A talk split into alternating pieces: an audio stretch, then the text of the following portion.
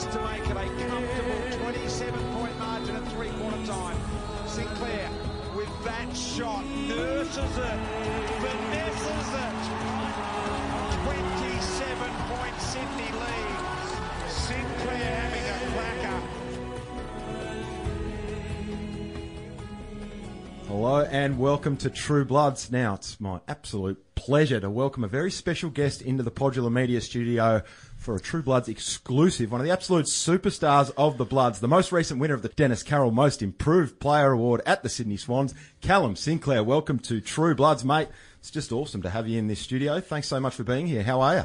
Good, thanks, Tom. Mate, mate I've, uh, I've been a listener of, uh, of True Bloods, mate. So we've we've been trying to link up for a while to get on the show. But uh, yeah, thanks for having me on, mate. Mate, it's- Look, looking forward to it. Absolutely my pleasure to have you here in the Podular Media studio. And we've known each other for a long time. Went to school together at Caulfield Grammar. And back in those days, I, I always remember the fir- first time I met you, you always had your sights set on becoming an AFL player. When did that first sort of come along for you? Were, were you a little tacker when you made the decision that, yeah, I want to play AFL footy?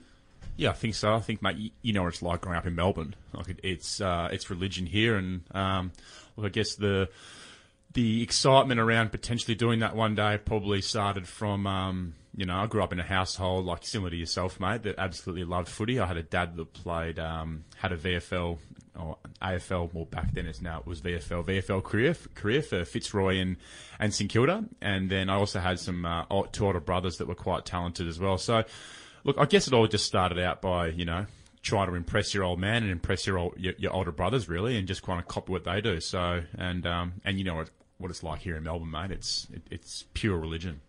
And being a footy loving person in a footy loving family, you obviously love watching the game, not just playing the game as a kid. I remember back at school, you coming in for footy colours day with your with your uh, North Melbourne jumper on, with, with the 18 on the back. Um, so Yes. so there's the duck, obviously, who was a key Yeah. favourite of yours. But who who are, who are your other favourite players growing up as a kid? Um, look, I've got an interesting story about the duck. Actually, I, I was at year eight camp. I think you might have been there, eight C, year eight camp. I'll never forget milking the cows. And on, on, on this is not a lie, mate. I, I still remember we were milking. Do you remember when the dairy? It was about a Yeah. about a couple of kilometre walk from where from where we used to like sleep and stuff. Up I towards still Wonnamua. remember the day that that you came in. Uh, we were milk had the um, the cow milking area, and I still remember the day that. You must have gone to the bathroom or something, and you overheard on the radio that Wayne Carey had done um, had- left North Melbourne and Done uh, himself a mischief. Yeah, he left North Melbourne, and, and it put me in tears, mate. So um, I still remember that day. But yeah, obviously the duck was a huge. Um, I was a huge fan of his. I've actually got photos of me and him uh, still in my bedroom today. Um, loved watching Jonathan Brown play. Um, who else was there? Um, Nick Riewoldt, particularly in his early days. I still remember that mark when he uh, went back with the flight. Uh, Corey McKernan was a big. Um, I was a massive fan of Corey, being a North supporter. So um, yeah, probably any of those big key position guys, particularly in the late nineties. You know, seeing those guys kind of play that you know one true full forward, centre forward position.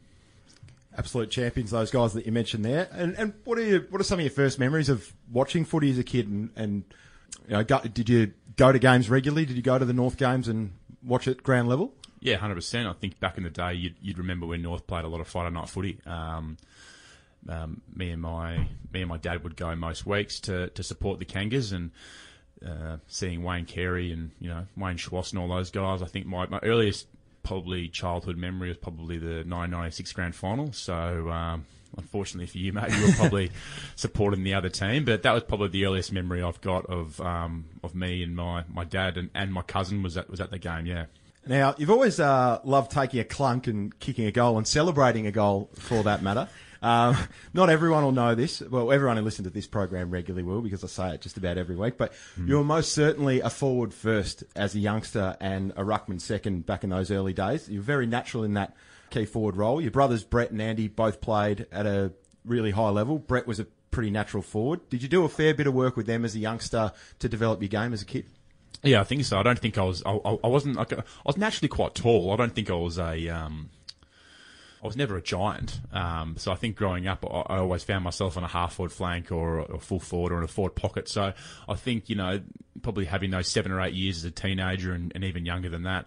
Probably you learn your craft a bit more. It's not. It's probably something that you probably take for granted a little bit of having those years to to, to learn your craft up forward. So I think you see how the game's played these days. Those you've got to be pretty flexible in, in the roles you play, and I'd like to think that um, yeah, that's something that I put down to through my early career is that I got to be able to get a bit of a natural goal sense, you know, and I, like to think that I hit the scoreboard pretty consistently. So um, I'd say just I wouldn't say I worked in it very hard. I'd probably just say you know it was naturally just where I played through all my junior teams and my high school teams, and even for when I played at Port Melbourne, I think I was um, I was a centre half forward there.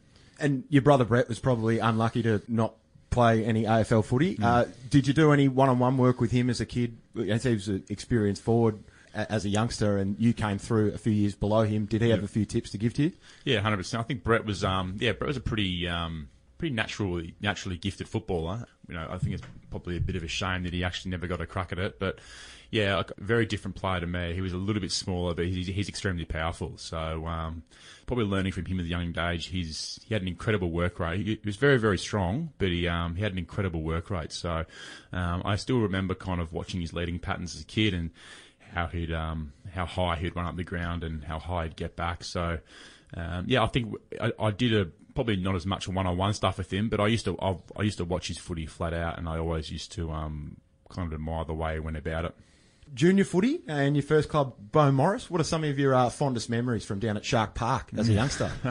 oh, mate, the under 16s grand final, actually. Um, yeah, that's probably probably the highlight of my junior footy career. I think um, I, I, played high school football as well, but I think on Sundays I had a, a, a separate group of mates down at Beaumaris and we ended up taking out the under 16s grand final and the and the celebrations as a, as a 16 year olds were, were, were quite funny. You know, we all had school the next day, but we um we actually went out uh, that night and um, created a bit of mischief around the streets of Beaumaris. Bit of a silly Sunday, Mad Monday. Well. You know, I've got to be, be careful who's listening, but um, I don't, I don't promote, you know, certain uh, activities as a 16 year old, but um, fair to say we had a good time. Uh, and then on to school footy, as you mm-hmm. as you touched on, and it was a it was a strong Caulfield Grammar outfit uh, throughout the seven A's, eight A's, nine A's, and ten A's. From the outside looking in, I wasn't uh, good enough to be a part of that playing group, but looking in from the sidelines, that core group of kids that came through all the way through there seemed to have their sights set on first eighteen footy right from the outset in, in year seven. Was that the case? I think so. I think we had some fun. I think we just had like we definitely had talented footballers, but we had just had kids that love their footy. Like, you know, I think um, I could rattle off some names that, that were in the side that probably, um, you know, who knows if they really stuck it, um, stuck at it. You know, you, you, never know what could happen. But I, I think we we were just an extremely close bunch of mates, and um, you talk a lot about you know playing for your mates these days, and um, there's that kind of um, I'm trying to think of the word, but there's a kind of bit of camaraderie, camaraderie and nostalgia around that. But I think it was really true during those um, high school years. I think we are all just extremely close, and we just loved playing footy together. And don't get me wrong, we had some some very um, some very good talent in there. But I think the fact that we were all quite close and we were all really good mates probably made us a really successful team and that all culminated in year 12 when probably uh, culminated with Tilly Yaman kicking 10 goals a game. That might have helped as well.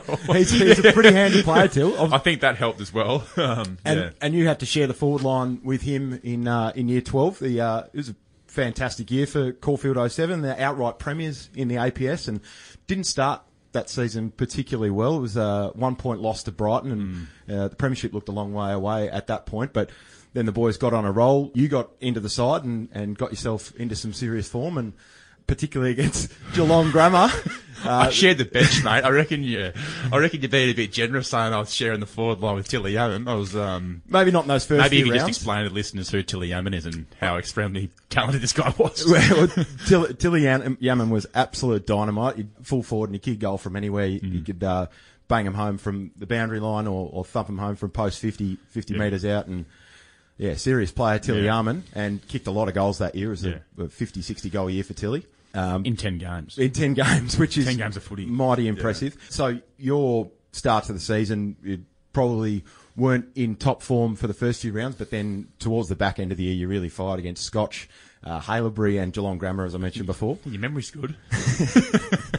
um, yeah, look, mate, I, will probably, um, looking, mate, you always think you you should be given a bit more opportunity than you think. But um, look, you know that that's a different story altogether. But um, look, mate, I probably sat on the um, on the bench for a, for for a long time the first half of the year, and uh, got dropped. Um, I, mean, I never forget getting dropped halfway through the year, and took that pretty hard as a um, pretty proud, you know, teenager um, at school, so I got didn't cop that too well. But found my way back in the side and ended up having a, um, a better second half of the year. And yeah, I think we. Um, and then I think we kind of secured the, the premiership as um, as a school unit, which was great. And um, but yeah, I, I, I, think you've been a bit generous, mate. I shared the forward line. I think I probably sat on the bench most of the year, but no, nah, it was great to be part of it though. A couple of other guys got into the AFL system out of that team. Jack Ziebell, Taylor Duryea. When you cross paths with them on the field, do you ever have a little bit of a chat about school footy back in the day, or is it just all pretty straight? Hi, how are you, mate? Nah, a little bit, mate. Um, I think we I, I played uh, played the Hawks this year, and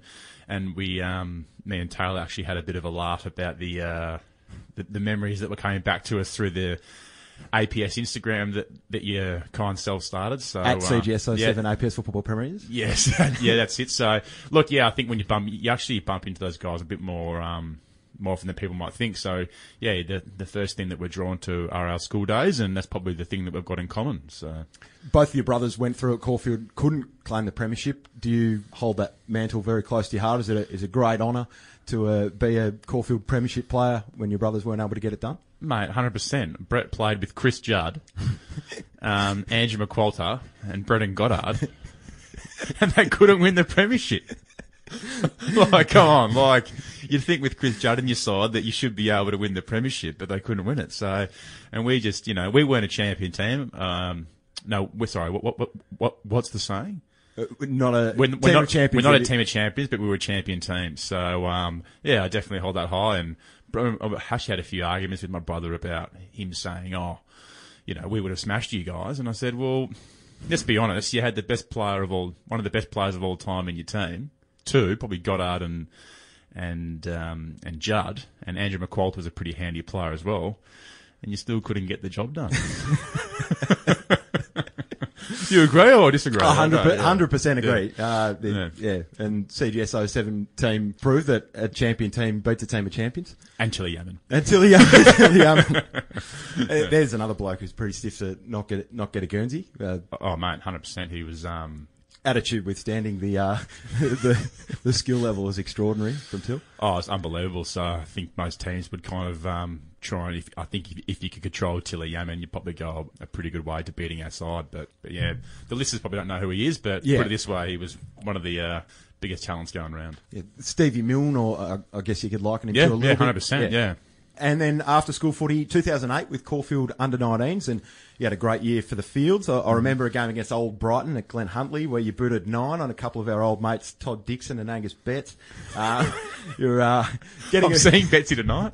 you seeing Betsy tonight? I'm having dinner with him. Yeah. remind, remind him about that game. Um, you, you were getting a bit of attention from uh, VFL clubs at this point and jumped onto Collingwood's VFL list and then lost the grand final by a point against your old club, Beaumaris. That would have been heartbreaking, I'd imagine. I commentated that game and it was one of the Yeah. more devastating games I've witnessed. Yeah, definitely. I think uh, my uh, when I finished school, I actually tried out for the the TAC Cup under 19s team, and um, you know I kind of lasted the summer there, and um, thought I w- went, went quite well, but unfortunately um, didn't make the squad. So. Um, and by that stage, it's probably you know February or March, and had to kind of choose a local club. And I went back to my um, local um, school club, which is uh, Old Caulfield, and uh, a lot of my mates were playing there. And yeah, ended up having a having a probably half the season in the seniors and half the 19s, and the seniors weren't going that well, so I finished in the 19s to to play in a grand final, which uh, look on paper you'd probably think we were quite confident in winning that game, and probably still one of my biggest memories is that you know I had all probably you know 22 of my closest schoolmates all playing together, and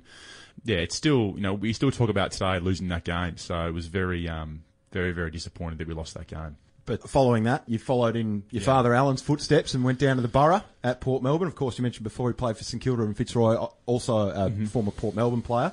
And first year, 2010, you were centre half forward in the VFL Team of the Year. A great start to your career at Port Melbourne. Right. Yeah, it was good. We, um, I think, coming off the year before, I was at Collingwood VFL, and, and unfortunately didn't didn't play a game because I, I broke my foot and missed probably that entire season, and pretty devastating. So I thought, you know, to get an opportunity, I needed to. Um, to go to a club that I was going to consistently play every week, and um, Gary Ayres at Port Melbourne kindly gave me um, gave me a contract to come and play for, for the Borough, and um, yeah, look, we had a, had a really really good season. It was a big learning season for myself, you know, playing senior footy, playing 22 games of senior VFL footy against, you know, some pretty quality opposition. And um, look, some weeks I- I'd, I'd, I'd surprise and, and play quite well, and other weeks I'd probably get beaten, you know, by by a pretty good um, you know AFL centre half back. And yeah, um, I was pretty rapt to to kindly get um, recognised as the uh, centre forward team of the year.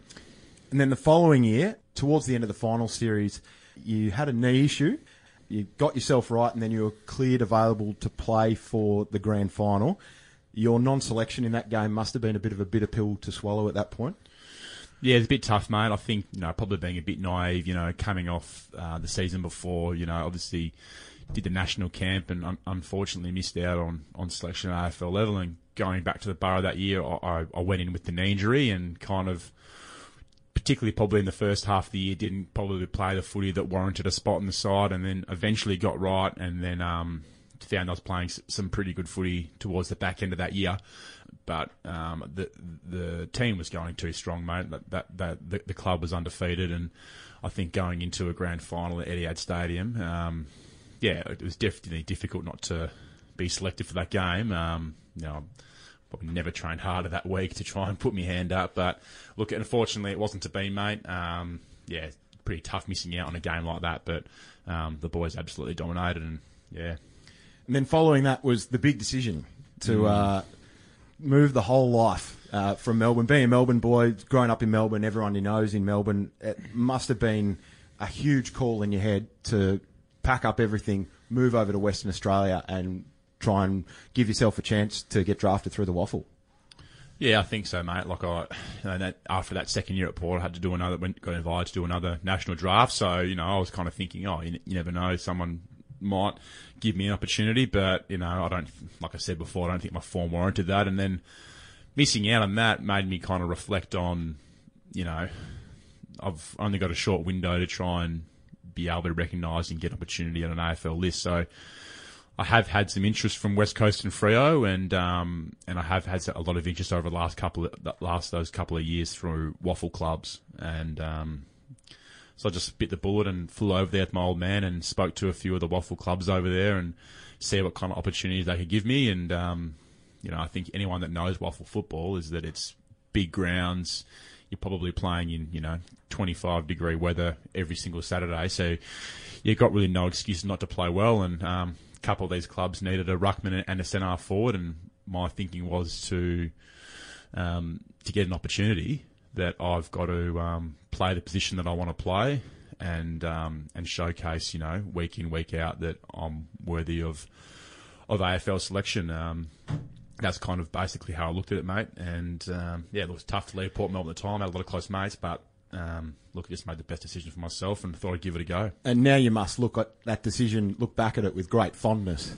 Oh, 100%. Like, it was pretty tough at the time, mate, to be honest. Like, thinking about it, like moving over to a, to a city that I don't know any mates over there.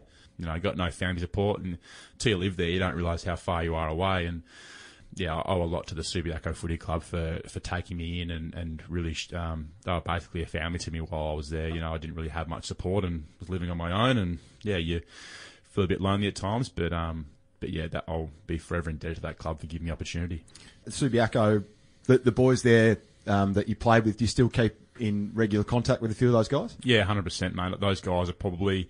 Yeah, I think it was a really good balance for me at the time. You know, some guys that take their footy pretty seriously and um, you know train hard and extremely extremely good players, but also had a really good. Um, you know, they have to work full time. You know, a lot of tradies and guys are in office jobs, and then you know they're coming to training at you know five o'clock at night for three hours, and then have to front up to work the next day. So um, there's a really good balance having those guys as friends, and it actually I, I probably was closer to them when I went into the AFL system.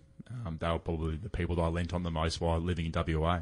And you're able to make an impact straight away. Uh, jump into the Lions. First year there, 2012, it was uh, you were selected at centre half forward again in the WA state team.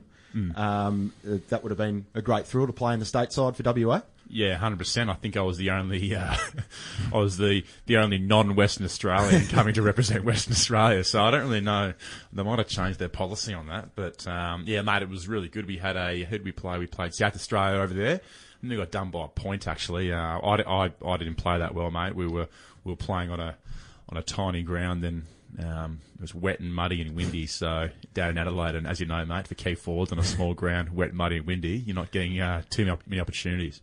Uh, your WAFL stats read pretty well. 38 games, 51 goals, averaging 16.2 disposals a game, and you felt really comfortable as you, as you touched on the bigger grounds over there. Great conditions for, for key forwards over there, and who were some of the guys at Subiaco who you really enjoyed playing with, who used to give you that good delivery into the forward half, or or helped you out coming at ground level?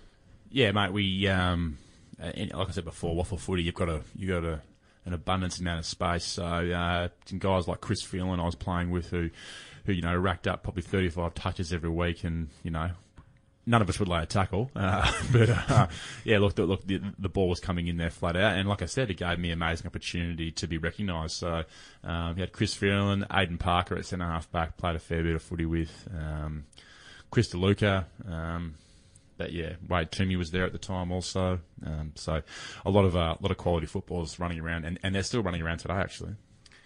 Um, so once again, you had to battle a serious knee injury over there. Uh, and being away from home, facing a long stint on the sidelines, that must have been a huge challenge, not just in regards to the physical rehab, but also mentally being so far away uh, for, from your, your, family and friends here in Melbourne. How difficult was that period for you, and how did you go about rehabilitating your knee after the injury? Mate, it was um, oh mate, it was, it was I remember, it's actually uh, it was a tough kind of twenty four hours actually. I um, if you got a moment, I'll tell you the story. So we, I um, was dating a girl at the time. Uh, she, uh, I'll, I'll, be honest, she broke up with me, and uh, it's all right now. She broke up with me, so pretty flat, pretty devastated. Went to bed that night, cried myself to sleep. Woke up the next morning, walk out my door to go to training. Car's been stolen. Oh, jeez. Car's been stolen. Ended up getting um, a taxi to training because I did, not want to be late to the team meeting. And then uh, went out to training, did my knee. Um, you know, that's the roughest 24 did my, hours. Did my knee, and then you know, blah blah, and went to the X-rays, went to the hospital, went to go see the surgeon, blah blah, and then came back to the footy club, got my bag, packed all my stuff to go home, walk out to the car park, Oh, I remembered my car's been stolen.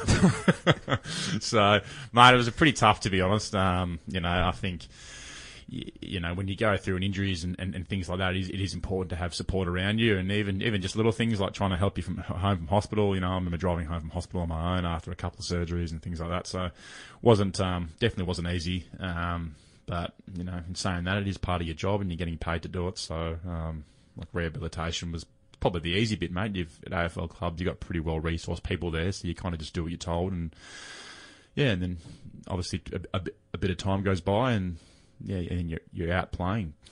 Let's talk about getting onto the AFL list. End of 2012, you were selected in the rookie draft by the West Coast Eagles at pick 12. Can you take us back to that day and how you felt when it was announced that you'd been finally picked up by the Eagles and the journey that you'd undertaken to go over to Western Australia, you know, you finally achieved what you've always wanted and got onto an AFL list. Um, yeah, it's funny, mate. Like I, you know, after kind of you know three years of of a few draft camps and a lot of interviews with AFL clubs, uh, I kind of um, lost hope a little bit and kind of tried to focus my attention on kind of starting my career and, and finishing off my university and things like that. And then in the space of a couple of weeks post season you know, some interest came. I ended up training with Fremantle for a week in WA, um, and then from there, I actually got flown to um, to Melbourne to have a, um, a, a discussion with with Hawthorn um, to be potentially rookie to them, and then I flew back to WA, and then next thing you know, West Coast are giving me a call to come in for another chat and. Yeah, and even with all those discussions before the rookie draft, I kind of still didn't get my hopes up. You know, I made that mistake the years before.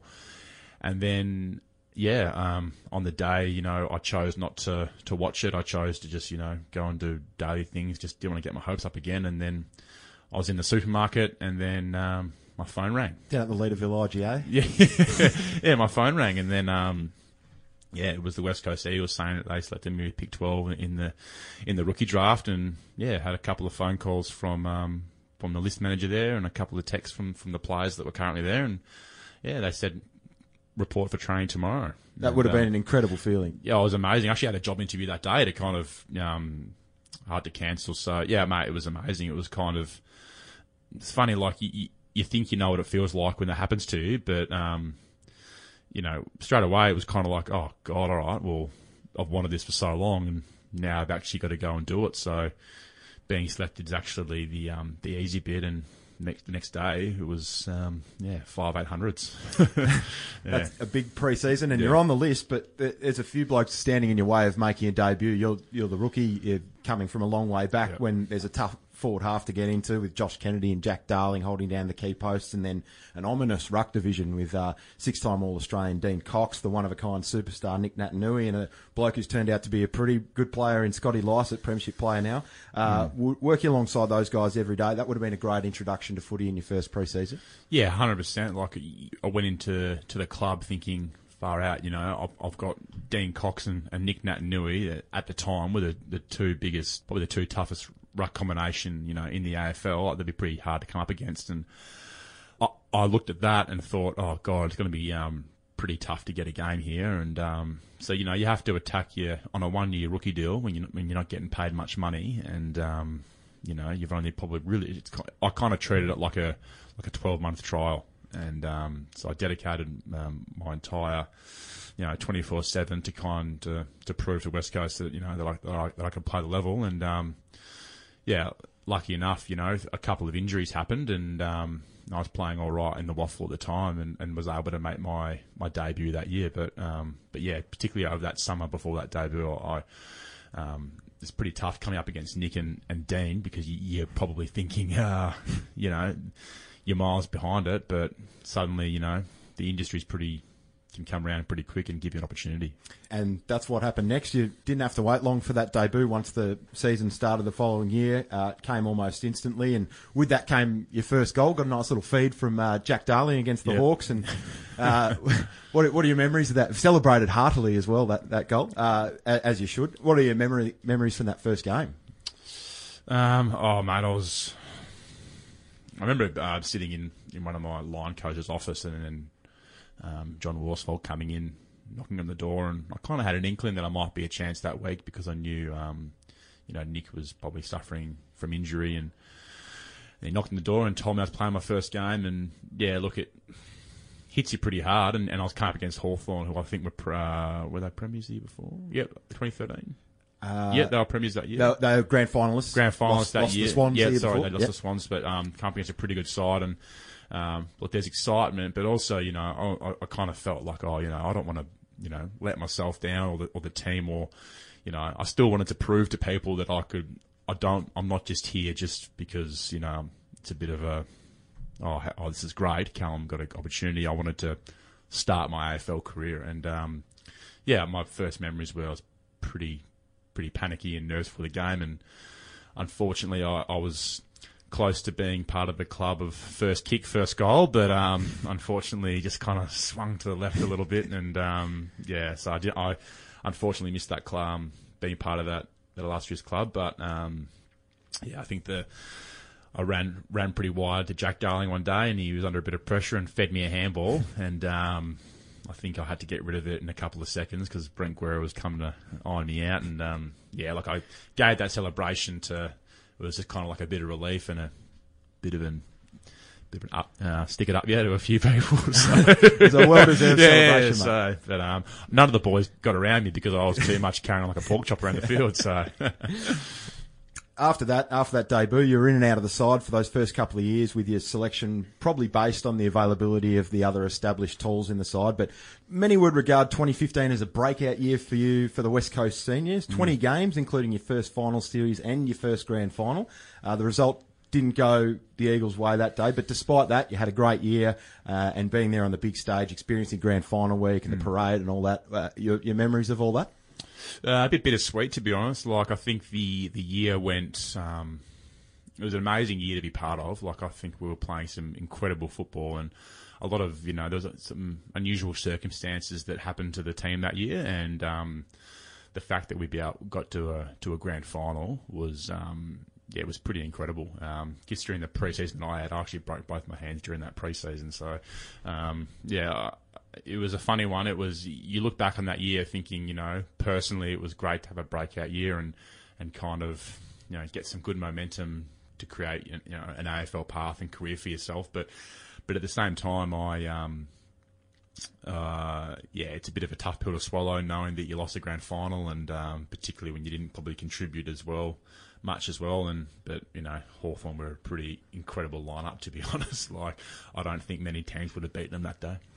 Yeah, they had, had a stranglehold of the competition for three years there. So, Yeah. um, and at West Coast, I'm sure you've still got a few great mates over there that you still chat to a bit. Have you spoken to any of those guys since their grand final win?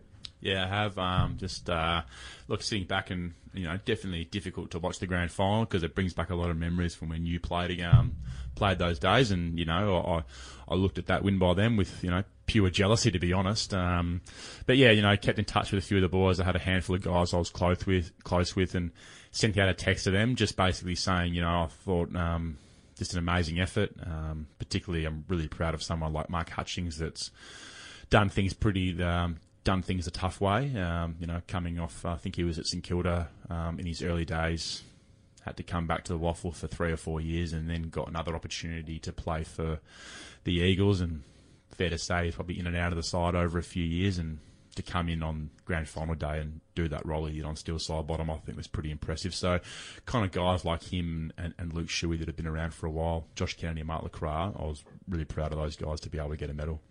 All right, Cal. I reckon uh, we'll take a quick break on True Bloods, and after this, we'll have a bit of a chat about the move back to the East Coast and joining the mighty Swannies. What do you reckon? I'm pretty keen about that, mate. this is True Bloods.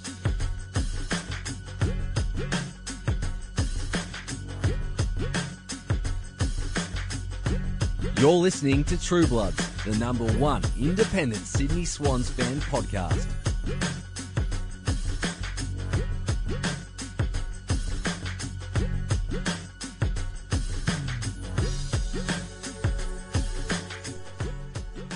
Welcome back to True Bloods. I'm sitting with Sydney Swans ruckman Callum Sinclair, and Cal, we've just talked about your, whole journey leading up to arriving at the Sydney Swans.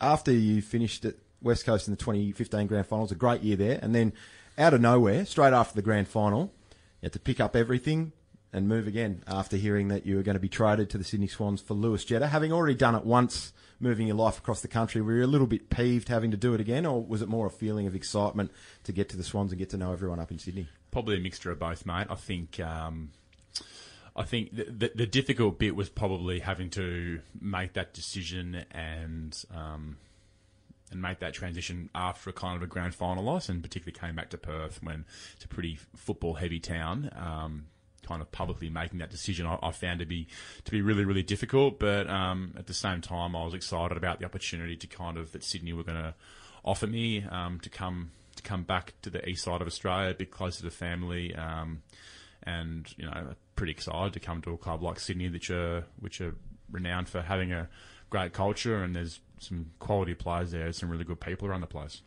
Uh, Swans, again, like the Eagles, had a few established tools, both forward and in the ruck. So, again, you had to fight for your spot in the early days at the Swans. But you um, start against the against the Blues at Etihad, kick 3 mm-hmm. uh, to get things started, and and then progressed from there. Played a bit in the ruck, played a bit forward, yep. and ha- had a solid year up until the point where you came down with injury once again. Yeah, look, I, I, um, I probably came into the to the season. Um, yeah, probably a little bit under un, under an injury cloud, um, unfortunately, and then um, you know I, I, was pretty keen to, you know, when you go to a new club, you want to earn the respect and, and probably impress your your teammates, coaches, and, and the club itself. So, look, I I I, um, I thought I played some okay footy. I probably wasn't playing at the level that I knew I could. Um, and then had a handful of injuries that year before I kind of broke down, probably towards the back end of the year, and unfortunately went in for surgery. Um, and then look, I, I tried to get back, and the team was going so well. It's quite similar to Port Melbourne. The team was going so well that um, I tried to get back and put my hand up because they were going into a to a pretty impressive final series. But um, unfortunately, the team was going too well, and to be honest, I was probably physically probably not ready to to go back into um to play a match. But um, but yeah, and watching on in that 2016 grand final after what had happened in 2015 the year before must have been devastating to be sitting there for the club that you're playing for second lost grand final in a row yeah it was difficult mate to be honest um, you know like i said you know you when you lose a grand final, the only thing you want to do is is get back there as quick as possible and kind of redeem yourself. And um, look, it was pretty tough seeing the seeing the boys run out the um, the doggies that year. And um, you know, I wasn't the only player, mate. There were a handful Yeah. of guys that were that were that weren't playing that day, and I'm sure everyone probably thought they could, you know, wishing you know thought or wished that they were in the side, but. Um, yeah, mate, it was just, you know, you kind of think selfishly a little bit about yourself. Oh, poor me, poor me. But at the end of the day, mate, the game's bigger than, than the individual. So, um, yeah, that was a bit of a tough pill to swallow, seeing your mates um, not being able to um, get the result that they wanted. So by the end of that year, you're settled and comfortable in Sydney. Who are a few of the boys at the Swans who wrapped their arms around you and, and, uh, and, and got, got you involved in all the fun at the club? Um, yeah, look, mate, I've probably um, a few of the guys have, have been, been pretty good. I think the club probably prides themselves on um, on being a pretty united playing group, mate. And I think the funny thing about Sydney is is that um, majority of the players actually aren't from New South Wales. There's actually only a couple of players that are you know that are um, like the Kieran Jacks, Mills, of the Jack world, McVeigh, Mills, Heaney. Jack McVeigh, Heaney. You know the the you know the mayors of the town. They reckon, but um, uh, to be honest, mate, the um, you know guys like you know uh, Dan Hannebery, uh, Dane Rampe, um, Jarrad McVeigh, who um, you know Kieran Jack guys I'm pretty close with that um, yeah kind of showed me around Sydney and showed me the hot spots, mate. So took me down to Bondi and you know got the rig out and had a bit of a laugh down there. So yeah, it was good. Uh, 2017, you had the opportunity in the ruck and in the forward half, and you showed your versatility. And it was against the Saints in round 18 that you made your mark as a genuine forward threat with eight contested marks. About time, eh? It's in the uh, it's, uh, it's top 10 of all time. That that uh, that statistic. Did I'm you know aware. that? I'm aware. Yeah. uh, and a big bag of five, and you followed that up with three in the elimination final win against Essendon. Do you prefer the responsibility of shouldering the ruck duties as you did this year, or going forward and, and clunking grabs and kicking goals as you did as a junior? Um, I think for a couple of years, mate, I was probably um, stuck between a couple of roles, um, and then that probably can hurt your consistency a little bit. You're, you, you're trying to find your feet and and um, and you find your way in one position. So, look, like we've discussed already, naturally, I've probably felt always, you know, comfortable as a forward. But to be honest, mate, I've actually really enjoyed the um, the responsibility of, of, of leading the ruck division this year. I've you get the opportunity to play big minutes and you're around the contest a lot and you know it's kind of simple. The more opportunity and um, time you are around the ball around the contest the closer you are to get a kick. So that's kind of um, probably at the moment um, I'd say that I've, I've really enjoyed being the uh, big man in the middle of the ground. Well, this year, uh, 2018, you've truly established yourself as a star of the competition in that role and gone to gone to another level with that sole focus. Having to take that mantle as first ruck, you know, Kurt Tippett retires, Sam Naismith goes down with the knee at the start of the year, and Sam Reid does his quad early. It's a lot of tall timber um, unavailable. Uh, it's a massive challenge for you, but as you touched on that sole focus, um, not being moved around everywhere, did that really help you keep the mind on the task? It was a big challenge to, to play every game this year, most minutes in the ruck, uh, ba- barely having a chop out from, from anyone. You've got mid sizes coming in and giving you a chop out for five minutes, but pretty much the whole year you're in the middle. I think so, mate. Like, like definitely a big ask, but at the same time, it was a responsibility that I was ready for and that I really, really enjoyed. You know, I'm just um, someone that just likes playing footy, and I want to be on the ground for as long as possible. Um, um, you know, keeping in mind that you know the guys I was playing against were kind of doing similar minutes. Um, you know, there was that the the trend this year that you're probably going with one traditional ruck. Um, bar probably a couple of teams that, that don't do that, probably like the Eagles and, and, and, and Collingwood. Um, but you kind of see that, um, yeah, that the guys I was up against were, were doing, you know, similar efforts. So it actually just kind of became like a routine. You knew what you were going to expect every week. You knew what time of the game you were going to come off uh, per quarter. So um, it was definitely big minutes, but um, it was quite measured and, and you'd prepare for that every week and, and things like that so you could, you know, go out there and give it your best effort. Uh, and last year you were awarded the uh, Barry Round Best Clubman Award at the Swans, Yeah. a great honour, previously won by a few greats of the club, Rhyce Shaw, Alex Johnson, among others. Uh, fantastic honour. Yeah, mate, it was. Um, it was something. Um, yeah, didn't really think that I'd be um, be given that kind of opportunity um, to to be awarded that kind of award, but it's probably just a reflection of kind of how much I, I like coming to work every day, to be honest. And I like to. I'm just a guy that probably just enjoys his footy and enjoys being around his teammates and trying to get the best out of myself and, and the boys as well. So um, I was. It's probably you know the fine session that I run monthly probably contributes to the best clubman. You know, you got to put together a PowerPoint for the boys of some interesting photos and videos and, and lookalikes and whatnot. So um, probably not appropriate to be broadcasting the details of that, but um, that might have contributed to getting the award also. Uh, and, and last week you were awarded the Dennis Carroll Most Improved Award for 2018 and finished top 10 in the best and fairest. A, a great reward for effort for a fantastic year. Yeah, once again, mate, humbled again to be um, to be recognised, um, you know, as a as a um, most improved player. Um, I think a lot of the boys at any club or any league that you'll probably want to go into the next year being a better player than they were the previous. Um, and yeah, look, I, look, a lot of it was self-driven, but I had some pretty good resources around me. Obviously, Dean Cox came to the club, Stevie Johnson from the Giants came over as well, so they would be able to kind of, you know, probably bring me some new energy and, and some new ideas to my game that I that I felt like were um, that contributed heavily to me, you know, making a few inroads in my footy. So yeah, apart from that, that's probably about it. Dean must have been a great source of support this year, especially with Sam Naismith and, and Tippett and, and Reid all being unavailable, as mentioned before.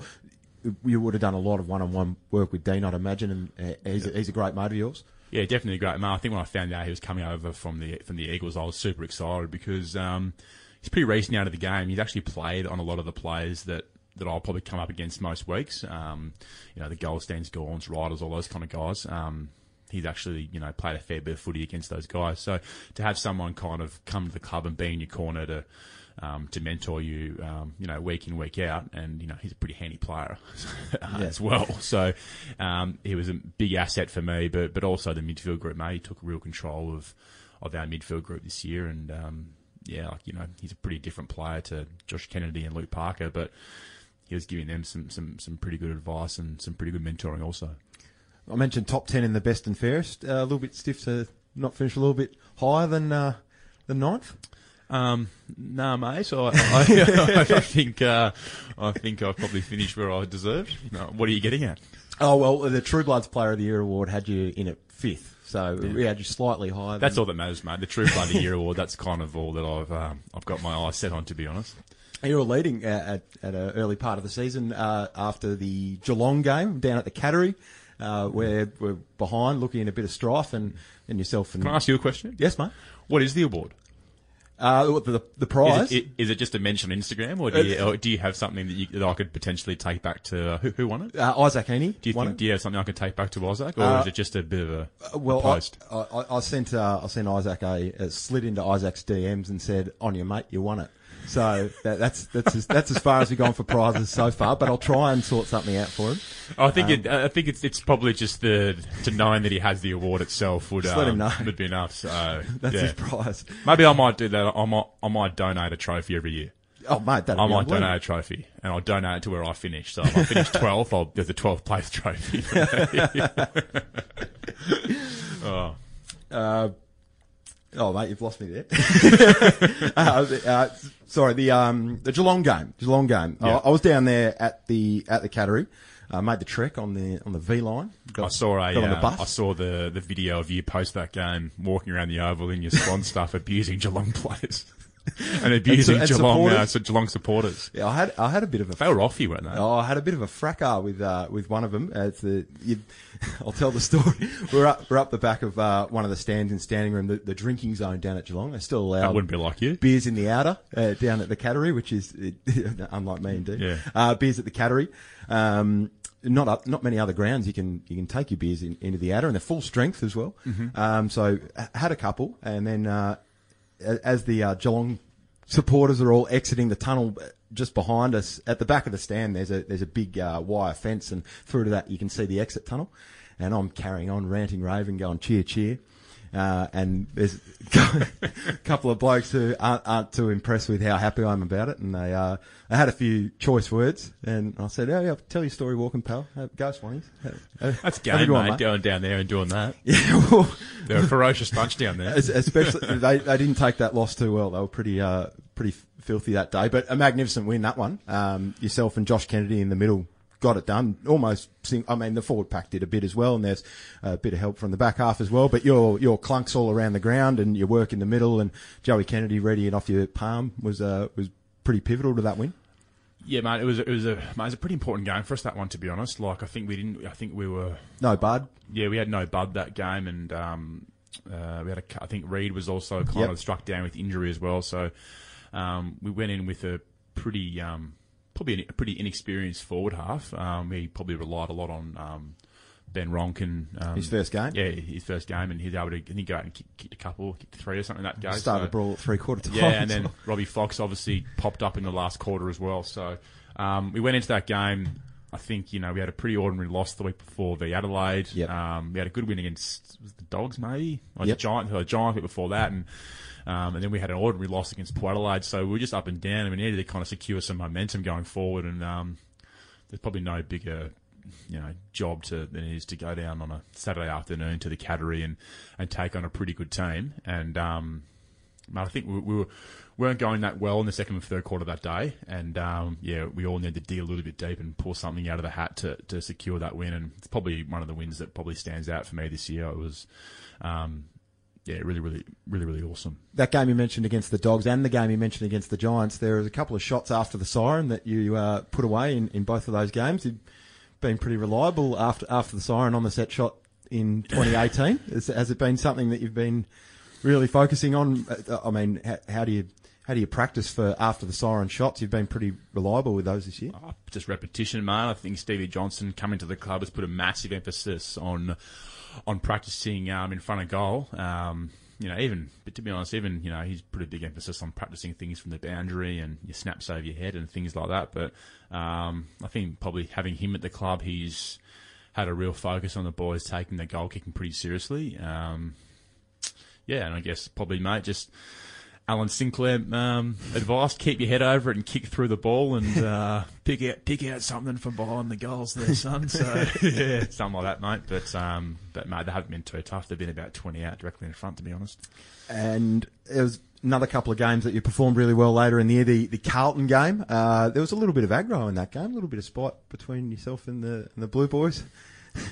Oh yeah, mate. I um, you know, I think I got fined that day for, for having a dive, and so you know when you when you do something silly like that and dive, you probably deserve a bit of negative attention from the other side. So, um, but mate, anyway, it was um, I defended you in the in the follow up podcast. I thought the contact was was was there, was there. Well, if we if you want to go by the actual rules of the game, you actually can't come into the protected zone, so it actually should have been a 50, 50? meter penalty. Yep. Um, but you know, I think my, my acting skills probably took took the attention off the rules, and which is probably justified to be honest. But um, no, it was a bit of aggro in that game. I think, like I said before, it's, you know, we were a little bit up and down, a little bit stop start at that time of the year, and we needed to kind of keep that momentum going forward. And um, yeah, I think we um, Gave Matty Kreuzer a bit of a bath though.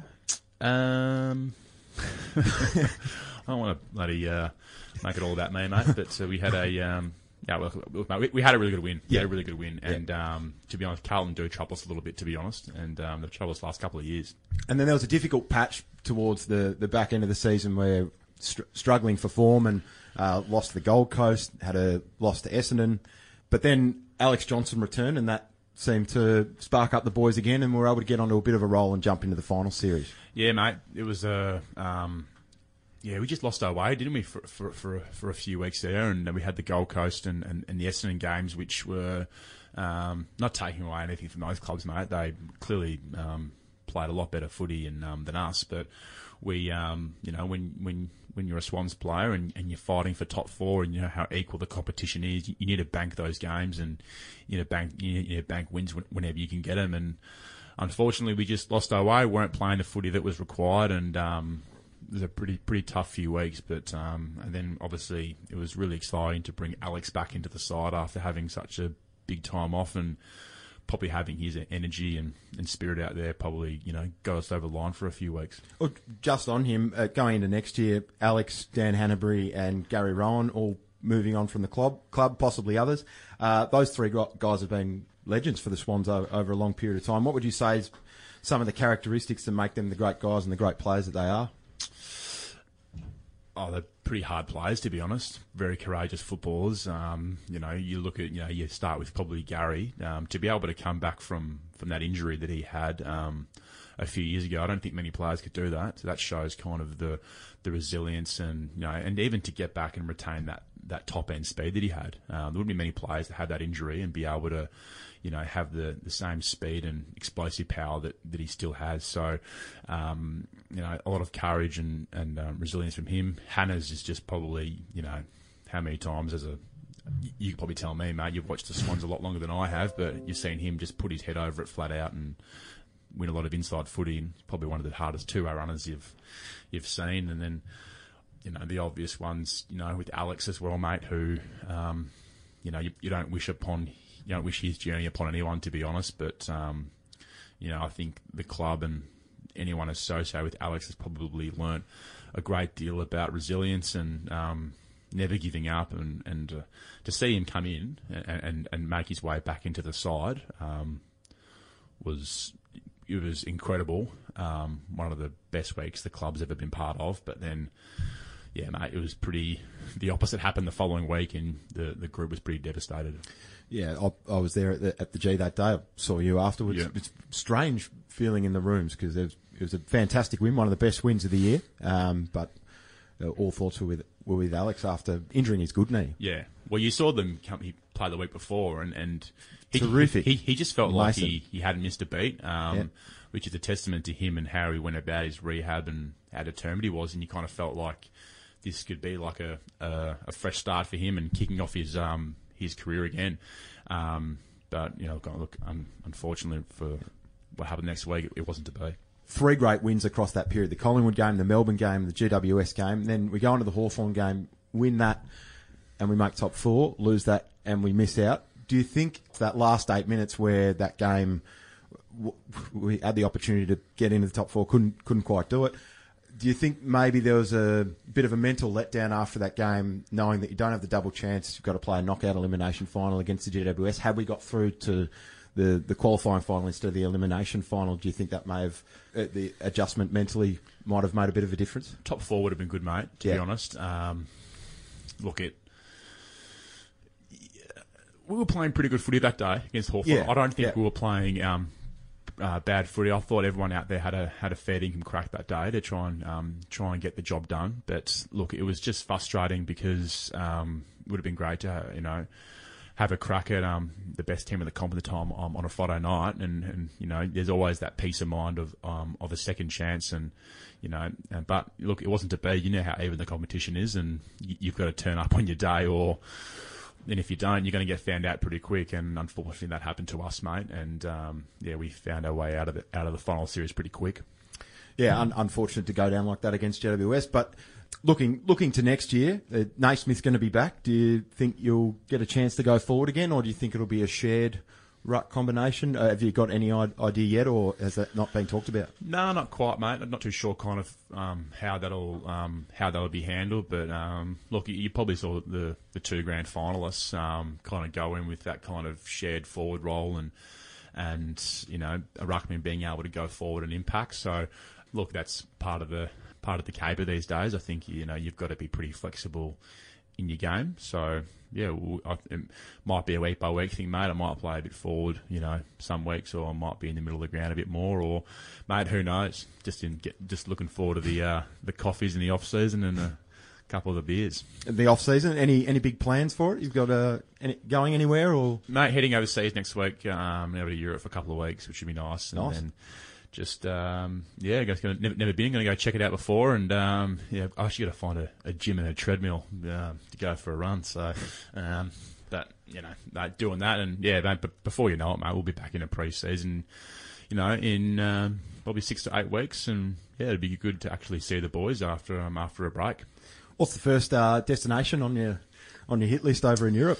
Off to uh, Paris, mate. Uh, flying into Paris. Beautiful. And, uh, yeah, gonna give it a give it a look, mate, and um, yeah, go around the Eiffel Tower and yeah, city of love, mate. So, yeah. What, what, what are your plans, mate? You just be podcasting, Oh, mate, yeah, a, a few True Bloods exclusives, hopefully over the off season. mate. What's your um? Can I, am I allowed to keep talking or? Yeah, no, go for it. What's your kind of um, what's your take on the Swans, mate? You know, you're you're you're you, you, you've watched a fair bit of footy, mate, and, and you've you're a you're definitely a true blood. Um, you'd be the founder um, if there was a bloods the bloods culture a founder. I think it'd be you, mate. Where do you think we sit? It's an interesting one going into next year. There's a lot of changeover in the list. Hanners and Rohan and AJ already moved on. Not sure who else is going to be moved on. So it's going to be interesting to see who we can acquire during this this trade period. But I think with a fully fit list, I think we're just as good a chance as anyone going into next year. To, uh, get Sam Reid back, you get Naismith back, Callum Mills back. The pretty important players. You see how important it is having a fit list coming into finals. Richmond have their first injury for two years. Dusty Martin hampered during the prelim, and then they don't make it. So having a fully fit list, I think, is one of the more important things these days, and um, could have really changed our fortunes had Sam Reid been available for more of the year. and what have your highlights been of uh, of your Swans of your Swans career? Well, 2005 was was pretty epic. Um, You featured um, on one of the montages oh, for the that, AFL. That was 12. That was 12. That was twelve. So, so and maybe you could talk to us about the leather jacket you were wearing. yeah, Um, interesting fashion statement back then. It has or was it quite? Uh, it was a little bit. It was a little bit. It was between a, a bomber jacket. If, you, if those of you that haven't seen it, it was, it was in between a bomber jacket and a trench coat. It was an awkward kind of length. I never forget seeing it. So uh, maybe discuss to the True Blood fans about your uh, jacket choice. the wind was quite swirly that day, um, and I'd camped overnight to get that front row seat. So it was it was quite chilly out, out at the G the night before. You so camped overnight. Yeah, yeah. Did I, you really? I wanted front row. I wanted to I wanted to see Mal snap from uh, from as close as possible. So Far out. uh, yeah, camped overnight with the old girl, mum. Yep. Um, and yeah, it was pre- pretty chilly. So Yeah, that's, okay. that's why I went with that uh, that number. But yeah, not one that I've worn too regularly since. Did you still have the jacket? yeah, I've still got it. It's, at, it's at home. It doesn't get a run often, but oh god, I'll, we'll, have, to find that and put it on put it on your Instagram page. I think, I yeah, I'll. I'll, I'll look for it when I get home. No worries. What about you, mate? You making any fashion statements over this off season? You got any? Mate, I- I'm uh, I'm very straight and narrow, very very straight and narrow, mate. You see the the Will Haywards of the world come into the footy club with these uh, tight tracksuit pants, and you know um, the, the the new trend now, you know that I've seen is uh, from the Will Haywards of the world is they get their socks and they tuck them into their tracksuit pants. I'm, I'm not joking. Really? I'm not joking. This is apparently the new trend that's coming in, and um, I'm said, mate, it looks like a bloody Uber Eats driver uh, or a bike Uber Eats bike rider. So that's the new trend coming in, and, and op shopping. So the Matt Lings of the world of, uh, are going around op shopping their clothes and um, dressing like a bum. Of the uh, of the young players, who, who's the uh, most active on the chirp? Uh, you would say at training, or that's Papley. like Papley, Papley, as I would assume. Yeah, Papley's always good on the chirp and uh, definitely a, a lively character and brings a lot of energy to the group. So uh, Papley's pretty out there. Uh, Will Hayward's obviously quite good, and the rise of Ben Ronke from a from a quiet rookie listed player in 2017 to the the superstar. The fade. Yeah, the fade is um, the rise of him has been pretty uh, pretty hilarious. So he's definitely one that um, yeah doesn't mind the chirp either. So earlier this year, Callum Mills um, broke his foot throwing a gridiron ball around out the front of the SCG. Last year, Dane Rampe uh, tripped over a chain and broke his arm. Um, can you tell the boys to, to settle down when they're walking around the SCG? There's, Yeah, yeah, I think so, mate. We've um, the SCG Trust have been laying out some Vietnamese tripwire, uh, um, so it's uh, yeah. Look, mate, it hasn't been ideal having those two guys miss a little bit of footy over the last um, last couple of years, but. Yeah, who would have? Uh, Millsy kind of frustrates me a bit because he always calls me the baby giraffe for falling over, and I said to him, "You can never ever have a go at me ever again." Because I've never fallen over going for a coffee. And my, my, my season, you know, his season ended from ordering a strong latte. Um, so, uh, yeah, and, and Rampe's the, um, the other one as well. So, um, yeah, that was a bit of a, wasn't a good place to be around, mate, that day. and uh, who who walks around in uh, around a Bondi when the boys walk in a big pack? Who's who's the who's the big alpha? I imagine Bud would be at the front of the pack, but is, are there any others that uh, like to like to flaunt it? I think uh, you know I'm close with Ramps, and I think he'd be he'd be a bit disappointed if I didn't say that Rampe is the he thinks he's probably the king of Bondi. Um, you know, he, he dresses the part, no shoes when he goes around there. You know, very vintage kind of look about him, and um, and he surfs. So he's got the full kind of Bondi package, and I, I think he probably would take out the um, yeah if the Bondi boy. If, if there's a Bondi boy kind of picture in the, in the dictionary, I think yeah he's he's your man.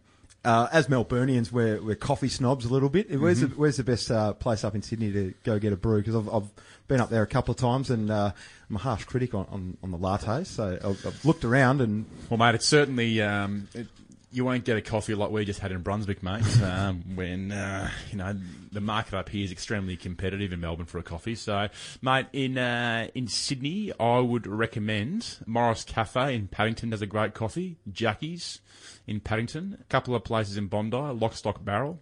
Um, lock, stock, and barrel. Sorry, but you'll find the boys in there a, um, a fair bit. So, um, look, the only issue is you just got to take out a take out a mortgage to, to get one. Um, that's the only problem. Um, but other than that, mate, I think you should be fine. lock, stock, and barrel. I'll make sure I get down there next time I'm up in Sydney. Cal Sinclair, mate, thank you so much for coming into the Podular Media studio. It's been an absolute pleasure having you here and having a chat to you for an hour about all things your football career and all things life. And, mate, it's great to see you. Thanks, mate. And um, look, it's uh, it was a very self-indulgent uh, podcast, all about me. But I, I um, yeah, mate. Thanks for having me on board, and uh, look forward to listening. Yeah, mate. I just wanted to go through everything just for the people that might not know. The, the True Bloods faithful will appreciate all your insight and, and hearing all your stories. No, all good, mate, and uh, keep it up. Cheers, mate. This has been True Bloods. My name is Tommy Flanagan. You can check us out on Facebook, Instagram, Whooshkaa, and iTunes. Make sure you do that. And until next time, my name's Tommy Flanagan. Up the Swannies. This has been a Podular Media production.